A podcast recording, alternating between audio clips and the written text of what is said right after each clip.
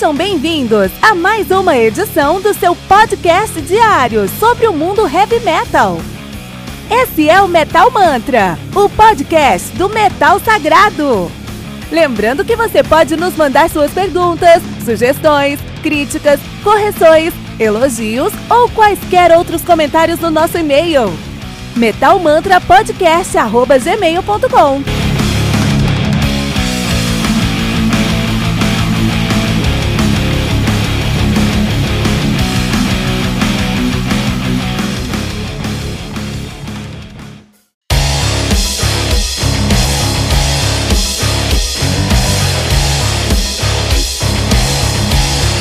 Você ouviu os últimos lançamentos do mundo heavy metal?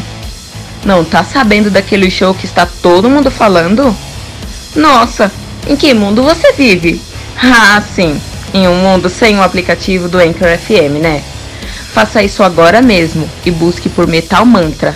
Favorite nosso podcast e pronto. Você nunca mais vai perder uma atualização sobre o mundo do heavy metal, além de poder ouvir todas as músicas desse episódio.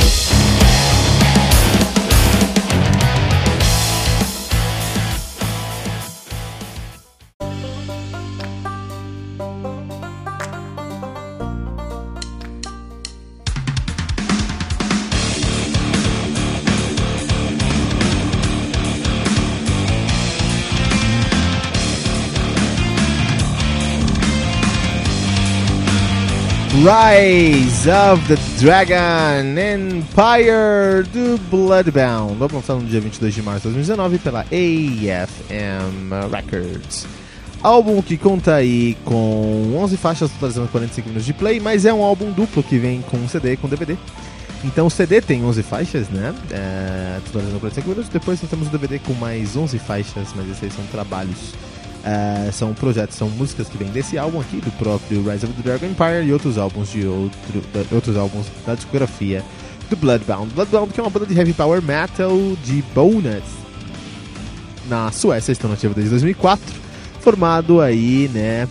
Uh, desde 2004 nunca parou desde então, né? Banda que tem aí já uma discografia bem sólida, eles têm Nosferatu, de 2005, Book, uh, Book of the Dead 2007, tab Tabula Rasa, olha que legal o nome da banda do álbum. Então, será que é em português? Vamos dar uma olhada aqui. Tabula Rasa de 2009, Unholy Cross de 2011, The Name of Metal de 2012, Stormborn, então é forte, hein? 2014, One Night of Blood de 2016, War of Dragons de 2017, Rise of the Dragon Empire de 2019. Não, Tabula Rasa não fala sobre músicas em português, uma pena poderia estar com músicas em português, né? É... Isso aí, a banda que é formada atualmente por Frederick Berg na, no baixo, é... Thomas Olsen na guitarra, Henrik Olsen na guitarra, Patrick J. Selby no vocal e Anders Broman no baixo também, né? Ah, é, porque o, o, nosso querido Frederick Berg foi pro teclado, né? Agora foi pro teclado, agora saiu 2006 do baixo pro teclado. E o Daniel Sjorgren na bateria. Esse aí é o uh, Bloodbound. É uma banda que traz um som que, por um lado, é, me agrada muito, porque é um heavy power metal sueco. Muito competente, que sabe o que está fazendo, traz referências sólidas, traz referências que deveriam estar tá ali. É um álbum que é, fala sobre o, a ascensão do Império do Dragão. Né? Então é bem direto o som dos caras, falam sobre uma fantasia tem um dragão que tem um império e o império está ganhando espaço. Basicamente isso. Mas é, a minha pergunta, isso é o ponto aqui do nosso review hoje. É, já não falamos demais sobre dragão? Então na hora de falar sobre outra coisa? Isso foi uma pena, eu fiquei triste, eu fiquei triste e me senti assim, porque eu sempre. O meu animal predileto é dragão, sempre joguei Dungeons and Dragons. É, eu, puta, eu escutei muito a trilogia, toda a trilogia, né, toda a história do Rhapsody of Fire. Não só isso, todos os outros álbuns, né? Que falam sobre dragão aí. Eu poderia enumerar aí 10 álbuns, do, top 10 dragões aí do metal, a gente podia falar sobre isso. Mas eu fiquei triste de pegar um álbum que tinha dragão no título, cara. Eu fiquei triste por isso, porque eu tô ficando velho e eu não aguento mais a falta de diversidade no som, no heavy metal. A gente precisa falar sobre outros assuntos, por exemplo. Eu não tô falando sobre problematizar, não tô falando sobre trazer discussões é, que estão aí na lacrosfera, não, tá? Eu acho que a gente tem que fazer é expandir a discussão. Por exemplo, há um álbum, vou falar um, trazer um exemplo aqui de um álbum que também fala sobre um reino medieval, também fala sobre essa pegada meio medieval, meio fantástica, mas traz uma discussão que sai da, que sai da curva. Não é discussão, é, é, discussão na palavra, traz um, um, conceito, uma ideia, uma história que é legal escutar. Que é o seguinte, é Battle Beast com Unholy Saber de 2015, os caras ali contavam a história de um reino, também estava ameaçado por um, por um, um inimigo, né, talvez, um dragão, um inimigo ali, a gente não sabe que inimigo era, tinha uma bárbara, uh, uma guerreira bárbara, né? Uma berserker para defender o reino e ela defendeu o reino e defendeu o reino e a galera uh, a aclamou por defender o reino, mas ela acabou sendo é, é, sofrendo preconceito depois porque ela era lésbica. Olha que interessante. Então assim, não é pela, pela ideia de, de falar sobre lésbica, eu não quero que o metal fale sobre lésbica, eu quero que o metal fale sobre assuntos que não falamos ainda. Um outro, um outro, um outro ranço que eu tô pegando aí é quando. Tô muito de esquerda hoje, né? Lésbicas.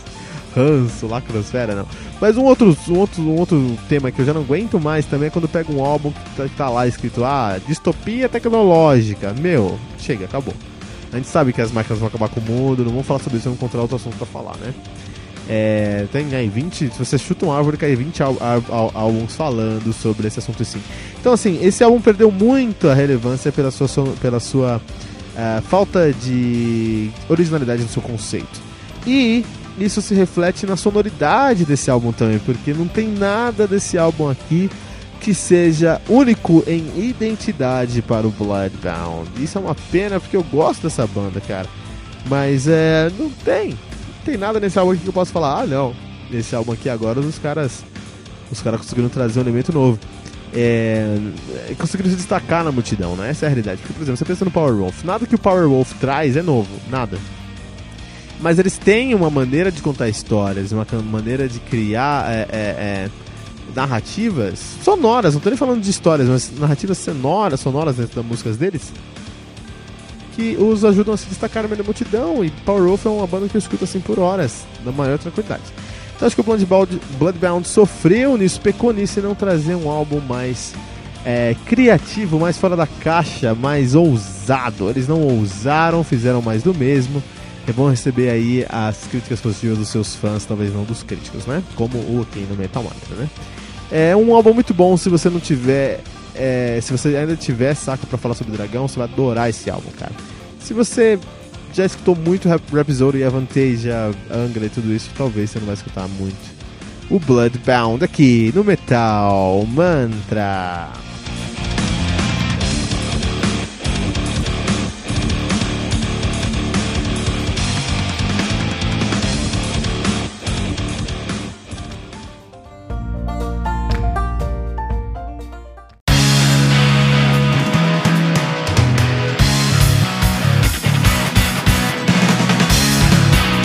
Pera aí rapidinho. Você ainda não baixou o aplicativo do Anchor.fm? Como assim? Faça isso agora mesmo e busque por Metal Mantra. Favorite nosso podcast e pronto. Você nunca mais vai perder uma atualização sobre o mundo do heavy metal, além de poder ouvir todas as músicas desse episódio.